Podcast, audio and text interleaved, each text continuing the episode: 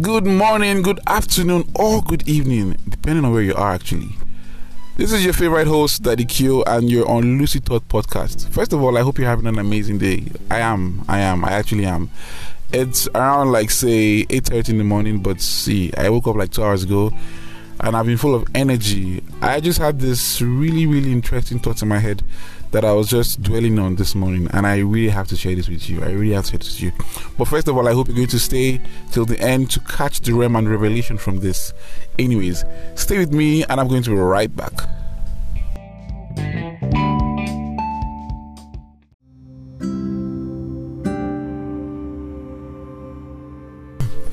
Now, I'm sure we all know about the book of Esther and the story of King Ahasuerus and his queen, Queen Vashti. A very, very interesting story, if I'd say, like, because it talks about like when um, King Ahasuerus threw a feast for his dignitaries and all that, the princes of the provinces. If I remember clearly, it might be 127 provinces and he invited everyone from far and wide to come dine with him. You know, I, think it was a seven day feast, and also the the queen was not just you know um, idle; she was also hosting the women. You know, being the queen of the 127 provinces as well. She was in charge of hosting the women. Very interesting story. So I think one of the days the king was so happy possibly drunk, but I'm not saying drunk, but um, because obviously it's a place where there are lots of men, so you'd expect there, I think you'd expect drinks to be there as well. So, in the, in the midst of the chit chat going on between him and his friends and his princes and all that, he requested for his queen, you know, Queen Vashti, to come because he was trying to show his princes how beautiful his queen was. But she was not having it. I I would like to believe that you know possibly she was not feeling too fine. But the message that came back to the queen was, you know, to the king was that the queen rejected his offer to show up in the palace. And my man was so mad. I think King Ahasuerus was crazy. But you see, something was very outstanding about what he did next. You know, he was so angry that he had to think. But most men are so angry that they act based on what they feel at that point in time. But my guy was so angry to the point that he had to think. I mean, how many men can say that for themselves? Yeah, so I'm just putting that out there, anyways.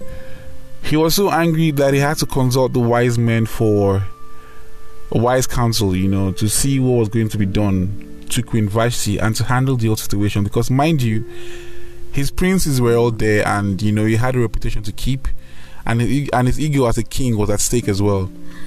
So he asked them, so what can be done, you know, to correct this error that has been done here? So at that point in time, it was so it was so personal to the king because he was so angry. So the wise men like brought a very interesting case where they said if we leave this issue to go unpunished or unanswered, you know, you're going to give rise to um, something that will possibly happen in homes where people would, you know, possibly the ladies in the kingdom would possibly disrespect their husbands because of this one occurrence, you know, this one thing that has happened. So, how are we going to handle this? Now, the advice that he got was to dethrone Queen Vashti and bring in someone that was more beautiful than she was. Because remember, the, the Bible stated, first of all, that, like, you know, um, that he was trying to show how beautiful she was, but yet she refused to come. So, in response to that, she was dethroned, and someone more beautiful than the queen was going to become than Queen Vashti was going to take her position. Now that's how Queen Esther got to become the queen of the 127 provinces. Hence why the book is called the, Book of Esther.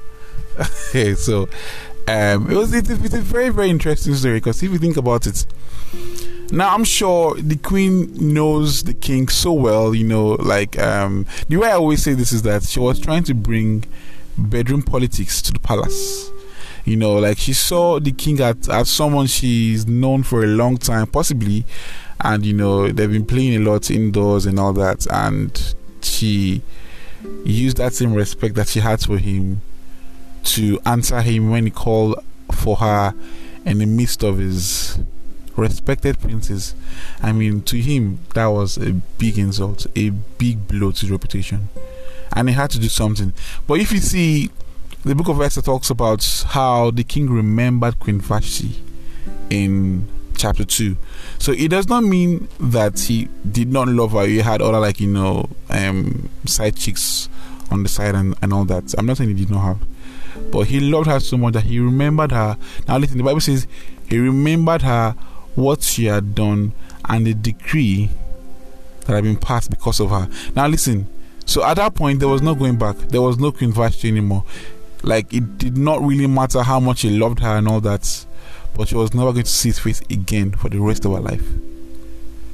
You understand? And that's how Queen Esther came into um, um, um office of the Queen of wherever um, that was called. I can't remember the name of the place, anyways, but I just knew it was the um, king of 127 provinces.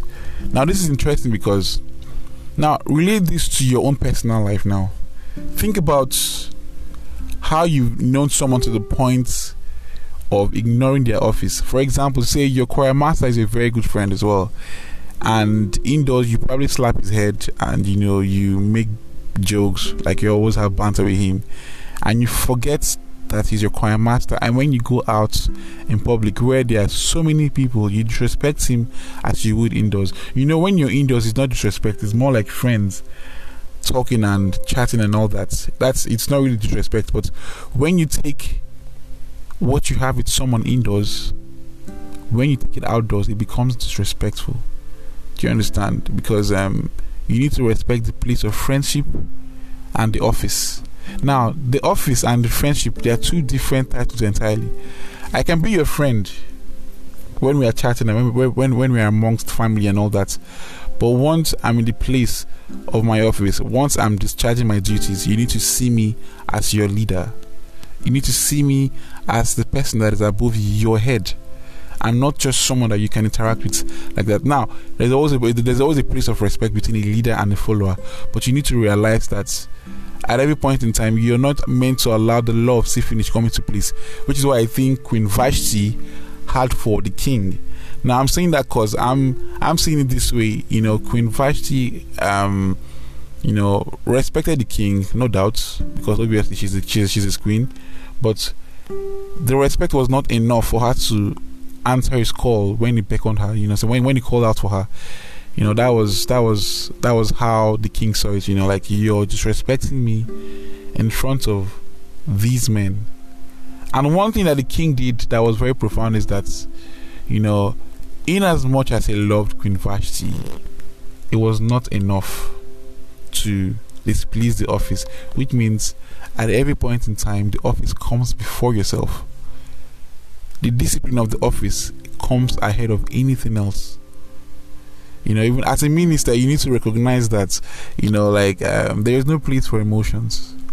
There is no place for emotions. There is no place for emotions. So he put emotions aside. Obviously, he was very angry, and that's why the decree was passed. You know, but even while he was angry, he still had the sense to seek out for counsel from the wise men. So he, he did not just take counsel by himself like that, you know, okay, so so Queen Vashti has respected me. I mean that for one reason, for one for, for one even not for anything, I respect King Ahasuerus for that one decision, you know. He was so wise to the point that like, you know, even when he was so calm and composed and and he respected the office to the point that even when even when he felt that the office was as was disrespected, he still had the common sense, which is not really common, you know, to call for his wise men to seek counsel, you know, and um, is it, it goes a long way to say that we need to respect our friends, ourselves, and people in authority. You know, this whole thing of see finish, it's uh, it's it's it's recurrent amongst friends, and you need to know when to respect your friend as your friend and when to respect your friend as a leader. I mean, it's unmatched because, like Queen Vashti, you can't be dethroned because of not respect, by virtue of not respecting the office. So it's not because it's not because you know the president so much and so well that you go into his office, put your legs on his table and cross your legs in the midst of other governors, what do you think is going to happen to you? I wouldn't take that for myself, anyways. Like, imagine, like, it, it's, it's the same thing, you understand? Like, because you know, because let's say, um, the managing director of the company is your best friend. So therefore, you go into his office when he calls for everyone else, and you go in there and you cross your legs and you talk to him anyhow, or possibly you're an employee in in the company and he asks for a meeting with you and clearly you say i am not coming. You understand? And you don't give any good reason. What do you think is going to happen to you? You know he's going to treat you as an employee and not his friend. You know we need to respect the office and the friendship to, and, and there's always a clear distinction between the office and the friendship you know. You don't have to intertwine both of them. I understand that sometimes you know like you know it's possible for us to take people for granted and you know just you know uh, it's cute it's fine he understands. But no no no no no no no. There has to be there has to be a certain level of respect when a family member a friend even if it's um, an acquaintance is it's is occupying an office at that point in time so i just hope i've been able to encourage someone you know, otherwise, you know, there's always replacements. There is always a replacement. There is always a replacement. You know, sometimes we get so high in our in our thoughts that you know we cannot be replaced, but there is always a replace. There is always a replacement, and that is and that is the fear. You see, the replacement at that point in time came as a result of see finish. You see, you know someone to the point that you refuse to reference them, to reverence them. Like that reverence that they should have by virtue of their office goes out of the window because of how much you know them. It's the classic law of see finish. The classic law of see finish. So um, we need to be careful because there is a replacement. Replacement happens every single time, even in the house of God. It happens with friends. It happens. So we need to be careful as to how high you take yourself because when when you know there's a saying I got um, from a friend in secondary school. Pride pride goes before a fall. You know, so um, I believe that Queen Vashti's pride, you know, oh, this is my husband, and all that, like, you know, oh, I'm this, I'm so beautiful, and all that, you know, and, and what and what not. And she didn't want to, you know, answer the king's call because obviously, like, you know, she had women looking up to her as well. I'm just thinking about that. And he had to bring her down. And in order to humble her, a woman that was even more beautiful than she was became queen. Do you understand?